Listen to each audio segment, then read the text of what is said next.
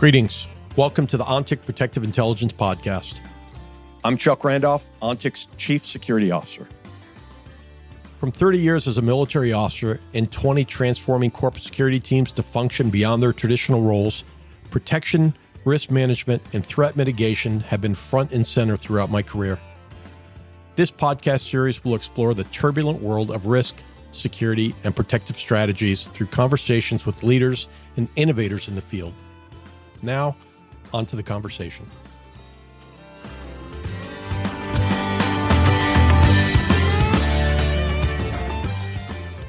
Dr. Treston Wheat is a red team analyst specializing in TTP research, threat modeling, and social engineering.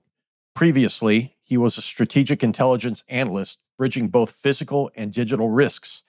Treston is also an adjunct professor at Georgetown University, teaching about intelligence analysis he also conducts classes on critical thinking for close protection practitioners. He's the editor in chief of the International Protective Security Board's Close Protection and Security Journal and the founder of the wildly popular Geopolitics and Gin newsletter. Dr. Treston Wheat, welcome to ONTIC's Protective Intelligence Podcast. Thank you for having me. It's great to be here. Yeah, of course, we've been talking about this for a while. I mean, Treston, you and I have such a great background together. We've built organizations, multiple organizations. Uh, we've got a few things cooking that we're working on, but but mostly, I mean, most recently we did we did an article that was in uh, I think it was Dark Reading about about red teaming. Yep, absolutely. It was uh, focusing on how to do red teaming at scale and the different concepts of red teaming an organization can apply. Well, before we get down that though, I mean, I'm very, you know, I know you very well, but like for the audience, like tell us a little bit about yourself, your background, what you're into and what what what you do. Absolutely. So I'm a red team analyst currently, uh, contracted to a tech company. And I have sort of one of the greatest jobs in security because the way I describe it is thinking thoughts. So I do everything from OSINT for operations for red teaming when we actually go and do the physical pen testing to threat modeling, uh, wargaming, and alternative analysis, and then also like root cause analysis of vulnerabilities that we find. And so the vast majority of my job is just thinking thoughts, as I like to say. Well, I I mean, those aren't jobs that you open up your your uh, your app and say, "Hey, find me a job that's thinking about thinking." I mean, how did you wander in, and how did you how did you find yourself there, and maybe a little bit also like what what are the origins to Dr. Wheat coming into that? Absolutely. So I'll usually describe myself as a displaced academic. So I finished my PhD and realized I hated academia on multiple levels. So I had to find something else to do with my life. Um, and that's serendipitously how I fell into corporate security. And then uh, that's where Chuck and I met. Um, and w- as he said, we built uh, some Intel teams together. But then my sister, who does anti money laundering, knew of a team who needed a red team. as one analyst. sister does. Yeah, yeah, no, she's our whole family is basically in the security stuff, and um, she's basically like, I think you would fit in really well with this team, and so I was like, okay, fine. So I sent uh, her my resume to send to them, and it was sort of like a an immediate match made in heaven because I hadn't done red teaming before, wasn't really aware of it. Um, until I got this job.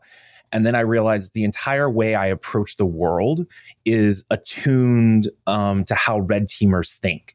So, critical thinking being fundamental to this, the ability to check assumptions, the ability to be objective and separate the person from the analysis, the willingness to question dominant ideas. So, everything that made me a really bad academic actually made me a really good red teamer. Well, and you know, we had Brian McDermott on uh, on the podcast. I don't know a few months back, and he talked about red teaming from his perspective and what he does, and what you do is is slightly different. So, you know, for the audience, can you kind of frame what Brian's red teaming is, and and then maybe how you fit into that overall formula? Absolutely. Um, so Brian McDermott is a fantastic red teamer. I highly recommend everyone looking him up what he focuses on is structured analytic techniques to support decision makers. Primarily, um, that's his role as a red teamer, and he's very, very good at it. Our red team does does that a very little bit. We use structured analytic techniques mostly to question um, predominant analysis. This is called alternative analysis, or we use it to think through threat modeling. Um, and so we do something we call poison circles, where we basically just come up with ways to attack people, um, which sounds a little dark, but is very, very useful because then we have to think through the threat actors and what's their motivation. And if they're motivated by this, what kind of TTPs, tactics, techniques, and procedures do they use? Um, how would they behave in a violent situation? How would they behave if they're trying to steal intellectual property? And so we use a lot of the similar techniques, but ours is focused on physical pen testing and alternative analysis, um, while Brian's focuses on decision support and helping people make the best decisions. How much method acting? Yeah, I'm, I'm just thinking about it. It's like I get to think like the bad guy. Of course, in the the article that we posted in Dark Reading, you know, I talked about some training I had gone into, but I, you know, where you assume the role of the bad guy, soup to nuts every day, new name, new uniform. Here you go. I mean, how much method acting goes into you sitting at a computer, possibly with a skull with a candle on it, you know, thinking gloomy thoughts about how to how to penetrate or or target somebody. Uh, so it's so much fun because I sometimes get to write like manifestos um, for our operations. And so we really do take on that sort of method acting mentality so that we can really emulate the threat actors. Um, the $2 word I like to use for this in conversations is verisimilitude. We really aim for realistic scenarios. Um, that's what verisimilitude means. And so I will write out uh, like a, a, a key part of like my job is doing the research in how, say, a left wing terrorist would behave differently than a right wing terrorist. Because most people, when they look at terrorism, they say terrorism is terrorism. But that's not really true. Islamists, right wing, left wing, environmentalists, they actually all have very different targeting patterns, um, methods, TTPs that they utilize, how much violence they're actually willing to do. So there are some terrorists who who have very limited violence, um, as opposed to some who want to kill as many people as possible. Some are sabotage terrorists, etc. Well, it's interesting because I, I think about this, Treston, and you know, you and I have done some great things where I, I'm just recalling the time that we took the we took the China five year plan and then we retroactively looked at it and then took the next one and then made some predictions or forecasting. Uh, sorry, Ross, about what we might see for for the company we work for and for other organizations to look at. I mean, this really, it, I mean, it's a yeah. There's a method to it. There, there's a bit of creativity, and I do want to come back and ask you about what's called FICINT. But a lot of this revolves around critical thinking. Yes, absolutely. You have to be an excellent critical thinker to do red teaming well. And so there's a lot of tools. So, this is what we call the structured analytic techniques, which are tools to force you to do critical thinking. But your good red teamers um, do critical thinking much more naturally, um, second nature, because they've done a ton of training, because they've done a ton of practice. They can apply these critical thinking concepts to whenever we're engaging a new target or doing alternative analysis. And so this involves everything from breaking down assumptions. So this is always where you start of of what assumptions are you imposing on the argument or that the person making the argument is making. Um, and then you have to work through framework.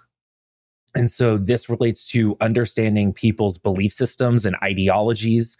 And then that's one form of, of framework and analysis, but then you also have to understand like biases and heuristics. So the mental shortcuts that people take and then how they come to their conclusions. And you have to go through all of the entire process to break down an argument to understand it, either for alternative analysis, for decision support, or if you're trying to take on the perspective of a threat actor. So how do you do that if you're uh, you're working on a an objective and you want to understand like what is the potential uh, threat actors um, um, activity or actions in this? I mean, how do you sit down with your yellow legal pad or, or whatever in whatever dark, gloomy place you have, or you know, with your cup of coffee or something? How do you start this process? This, you know, where does critical thinking start?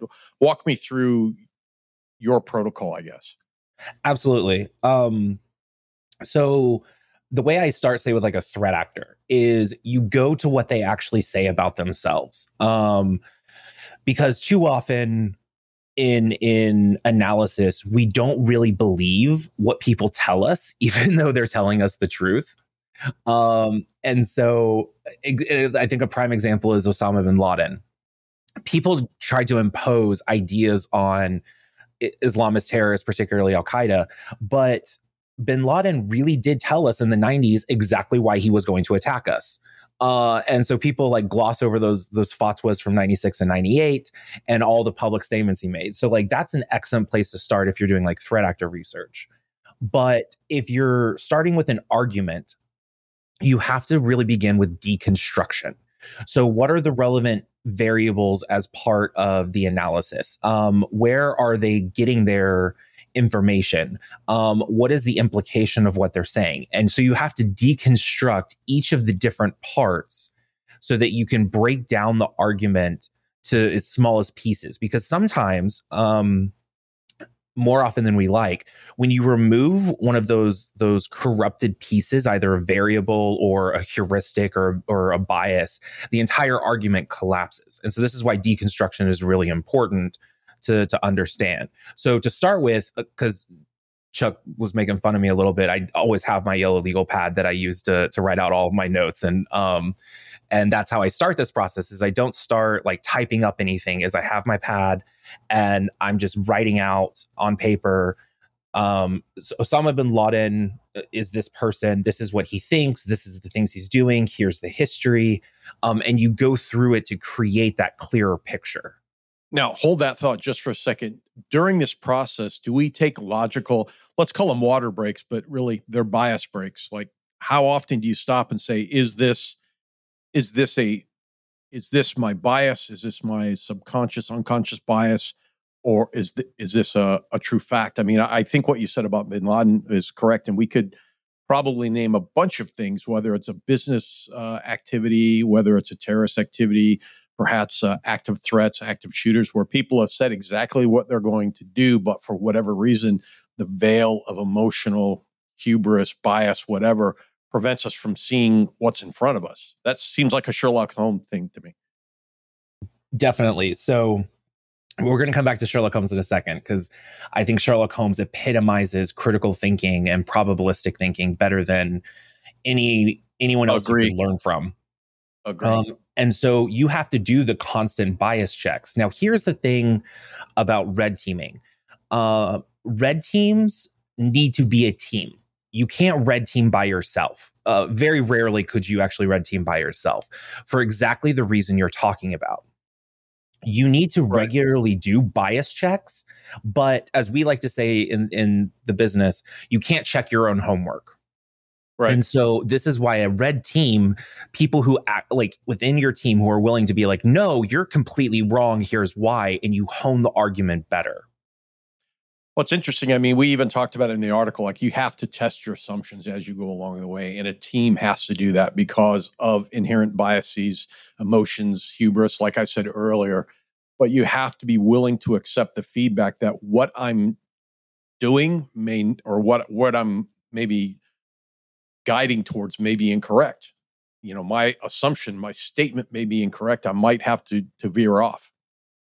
And that's why you need uh, people to come in. It's why diversity of thought is so important for a red team. You need people who actually see the world differently than you do, rather than all of us coming from the military or all of us coming from academia.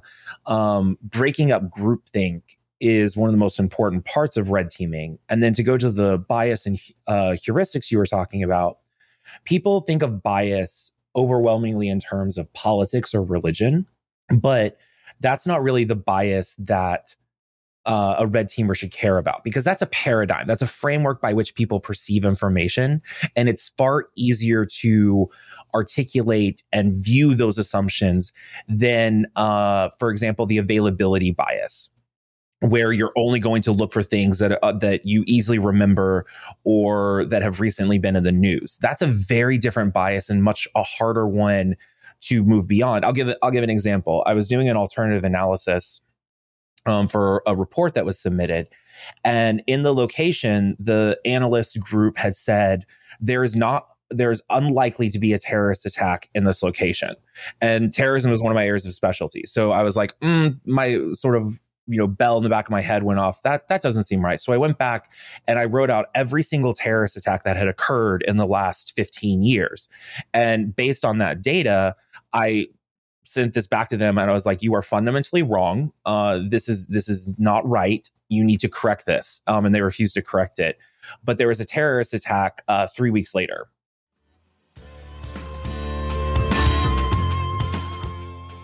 We'll get back to the conversation in just a moment, but first I wanted to tell you a little bit about ONTIC's Center for Protective Intelligence.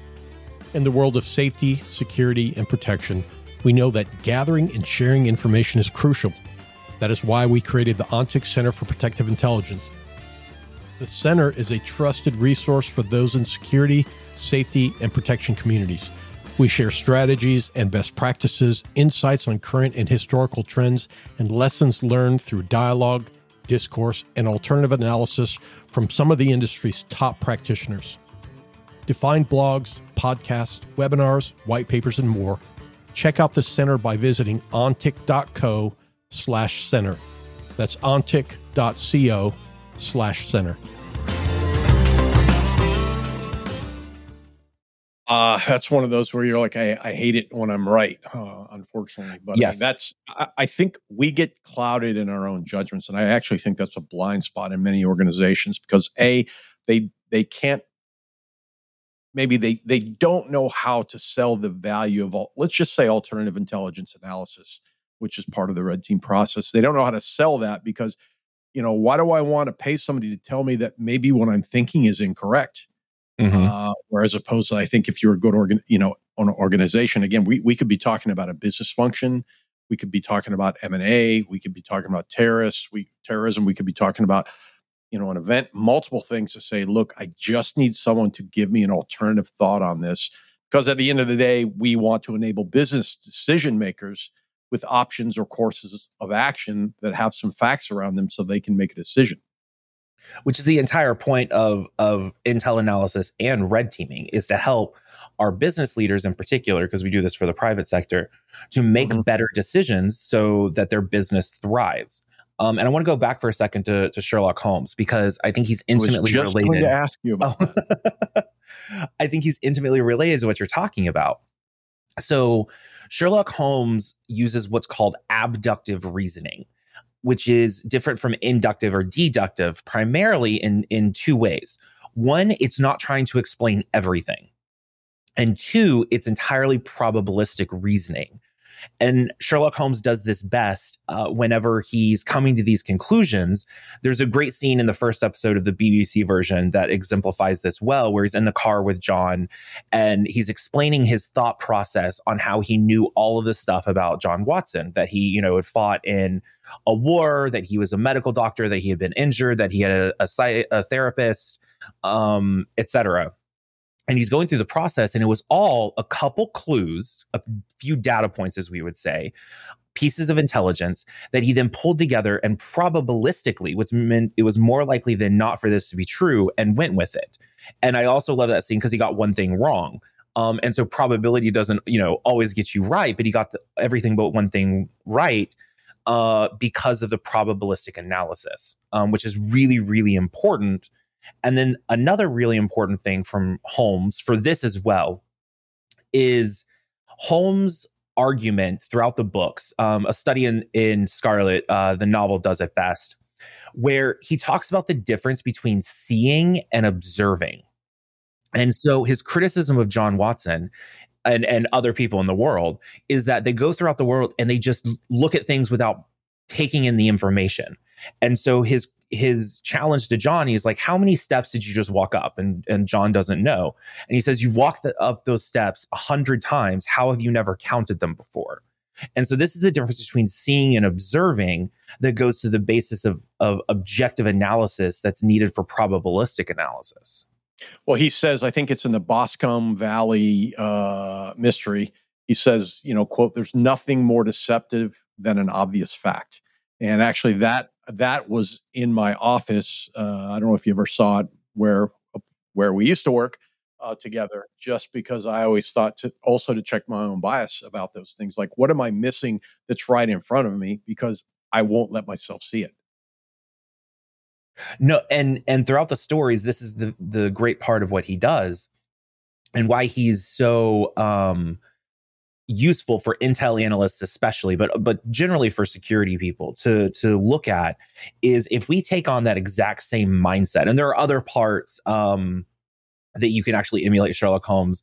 Uh, Chuck knows this book is a great book called The Mastermind um, by Konnikova. Highly a recommend really it. Book. Absolutely.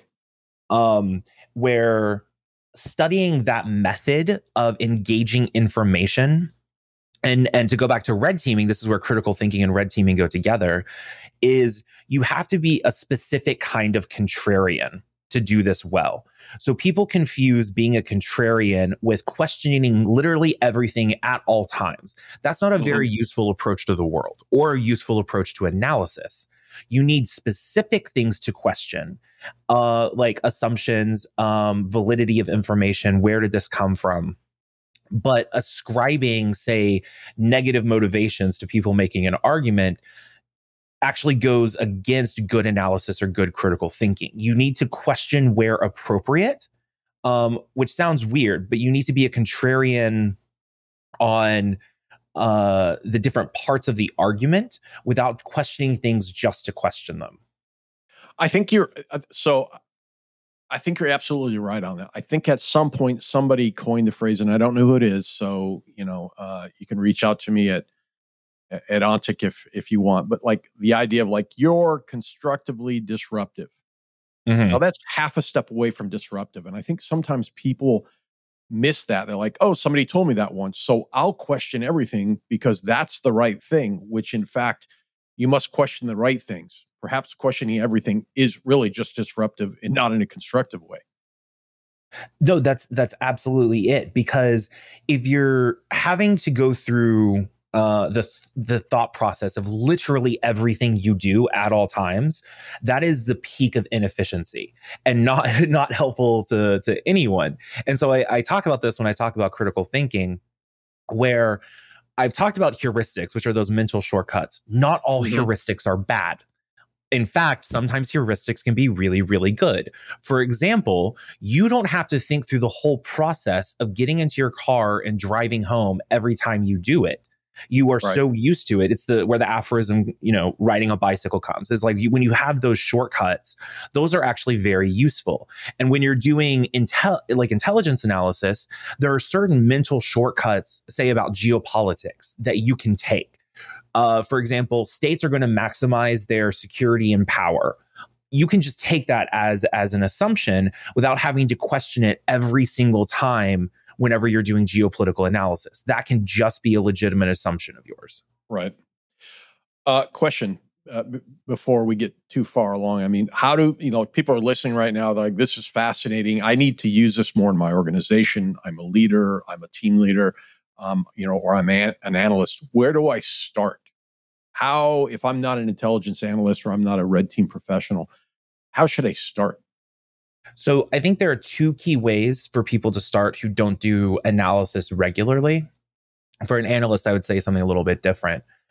But if you're not used to doing this number one start applying it to your own life that's the mm-hmm. easiest way to start checking assumptions and the way you make decisions. And so, anytime you make a, a, a decision, not, you know, I'm going to go get something to eat, but make a real decision, um, walk through your process, the entire process. And I recommend writing it down because I just think it's always helpful. But go through what is my assumption in this decision? Why did I perceive what this person said or the information I took in that way? Mm-hmm. How how am I coming to the conclusion that I'm going to do this? And so looking through your personal life um, and your personal decisions is an excellent easy way to start because you can just do that mentally um, as as you're doing things and then number two i believe in in the use of fiction um, and reading novels and watching movies and then analyzing them because it gives you an entire plot uh, wrapped up where you can actually go through and say, okay, this character believed this because of their background. When this event happened, they decided to respond in this way. This was the outcome. And you have the complete story all in front of you for you to be able to walk through the entirety of the decision making and understand how process, how ideology, how beliefs, how money, um, how any number of variables impacted decision making and outcome. And so it's a very, very useful technique uh, to to read novels and watch movies and then analyze them. You don't just passively consume them. You have to think through after. Well, the DoD and, and government agencies, many use this concept of, of FICINT, if you will, to look at possible scenarios in more of a fictional kind of way to a make it easier for the end user to consume this this high concept of potential scenarios, you know, threat scenarios, but also it is creative thinking in terms of you know how do we analyze the pattern, what can we learn, how do we how do we think about these things more holistically. I know you're a big fan of, of that. Yes, I am. So, for those who don't know, FICINT is fictional intelligence, and it's the use of a fictional story to tell a complicated idea in order to explore the different avenues that a scenario could take. And you use this to work through mentally the processes of if China does this, what will happen? And so you can write a fictional story through the, you know, the perspective of a soldier or a general. Um, and I use this when I do threat modeling. I always like to include uh, short stories at the end of the threat model um, for the different parts that I do because it gives the reader and the consumer of the information a narrative by which to understand the concepts I'm going through. Now, two examples. Yeah. Two examples just for people to think of. One, if you're old school, um, was it uh, Red Storm Rising by Tom Clancy, which was basically a DoD, uh, a big DoD FICINT model that he turned into a book, and then more recently, uh, I think you and I were just talking about this on the phone the other day. Ghost Fleet which did the same thing and and took larger concepts and said, okay, let's break these down into a fictional way that are consumable. Uh, more importantly, because we want the ideas to get to get out there, so leaders, especially DoD, military leaders, government types, can think about them. Yes, and and I love like the novel uh, use of this, and by that I mean the use of novels, not novel as a new. Um, because again this is why i think reading novels is so useful is it gives you that whole story to go through. Short stories are very are very important and applicable and that's primarily what i use. I've never written a novel for this but i love say like pw singer does this um, and he's very very good at it where he has like footnotes um, for the various things in in the novel. So he's like this isn't just futuristic. Like we are going through this concept of how it can apply and I think this is very uh, a useful tool for analysts and then security professionals writ large to be able to explain ideas and concepts because not everyone let's let's just be entirely honest most intel reports are not super exciting to read um as much as we try and we try to be good writers and good researchers 90% not, of our audience was just offended but that's fine. Yeah. It's the truth though. Um there's a reason like so much of what we have to do is epitomization and brevity because right. nobody's going to sit around and read the actual 50 pages that would give you the complete picture. And so this is why it's another useful thing because humans think in stories they think in narratives. Going back to homer or or um, uh, the Bhagavad Gita. Like the literature has been part of our our communication style for thousands of years, and we can't forget it because it's really really useful, um, critical thinking way to to convey information. Um, I, am I'm cognizant of time, and I, I, do. I got a couple more things I want to ask you, uh, Doctor Wheat. One is you're probably one of the most voracious readers I know, and lately you've been posting, I don't know, at least three books a week that you're reading. I mean, why the sudden surge and and and what are you what are you finding in in all your reading that's interesting? So, uh, yeah, I've been doing a ton of reading this year because I'm really trying to meditate on some specific security concepts. Uh, so, like just the last two weeks, I've read six books on China, um, I'm reading a ton on Intel, doing wargaming next. And it's because I'm really trying to spend this year working through as much of the literature as possible for our industry because I have several things I'm trying to work on about the professionalization of corporate security intelligence in particular. Uh, so I'm I'm excited for that. And what I've learned because I've I've reached um, 60 books this week uh, for the year. And what I love reading that many books in succession is I get to compare and contrast ideas much easier than if I'd be like, oh, I read this book, you know, last year and comparing it to now. When you're reading them so quickly, you see ideas float up um, and and you are able to dismiss them or accept them like much more quickly and so i just really have appreciated that. So like the books i've been reading on china you know i've been comparing like kissinger's um, book to pillsbury to um, shudo uh, doshi and they just have they each hit at the same topics but from slightly different perspectives and i've just really enjoyed that. And i can't encourage security professionals enough to to go out and read and consume information and to be lifelong learners. General mattis once said hey look war there's much written about wars so if you're not reading about them that you know you're missing out i mean he said it in a much more eloquent way but the same thing here i mean there's so many things out there on the subjects if you look at a, a, company's 10K, I mean, there's so many things out there on the things that are affecting the risks that affect our organizations. It, it, you should behoove yourself to write a list of what those topics are and, and try to hit them at least once a week. Um, Treston, you're also you've recently started something. Two of my favorite things: geopolitics and gin. What is this? So I've started a newsletter titled Geopolitics and Gin. And so this is a newsletter on my LinkedIn page if anyone is interested. Um, but gin, the gin and tonic was a really important part of the British Empire because it helped them fight malaria. And so, because of the gin and tonic, which was invented by sailors in India, they were able to, to occupy um, the subcontinent far more easily, which had a great impact on uh, the 19th century and 20th century in terms of, of geopolitics. And so, the idea behind my newsletter is to look at smaller variables um, in order to understand the larger picture. And that analysts often miss those smaller concepts or ideas or issues that will actually have a much larger impact. The gin and tonic being representative of those smaller variables. So if anyone's interested, it's on my LinkedIn. I love it. Uh, one last question Epicurean or Stoic? Oh, I can't choose between the two because I believe in both.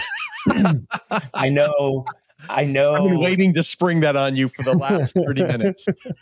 Metaphysically, I know that that they are uh, diametrically opposed, but each of their central concepts, um, I think, matter because they both sort of accept the idea of, of life as suffering and the oscillations, and then they offer two what I think are compatible theses. Stoics being you regulate your emotions in order to handle the vicissitudes of fate. And Epicureans are you go have a nice bottle of wine. And so I'm going to partake in both. My friend, that sums you up in like one sentence and and that's why I love it. Um how do people find you? How do they follow you? How do they go get some uh, geopolitics with their gin and and continue to track your your adventures other than looking for some articles and, and things? Absolutely. Uh, so LinkedIn is honestly the best way to follow me. I do most of my postings and professional stuff uh, through them. Um, but uh, I'm working on building a website, so hopefully that will come out soon on geopolitics and gin. But I don't know if that'll be out by the time this does. Awesome. Well, my friend, as uh, Sherlock Holmes said, the game is afoot. With terms of in terms of geopolitics and gin, uh, I really appreciate you taking time to come on the podcast and talk to us about all this. Thank you. I really appreciate it.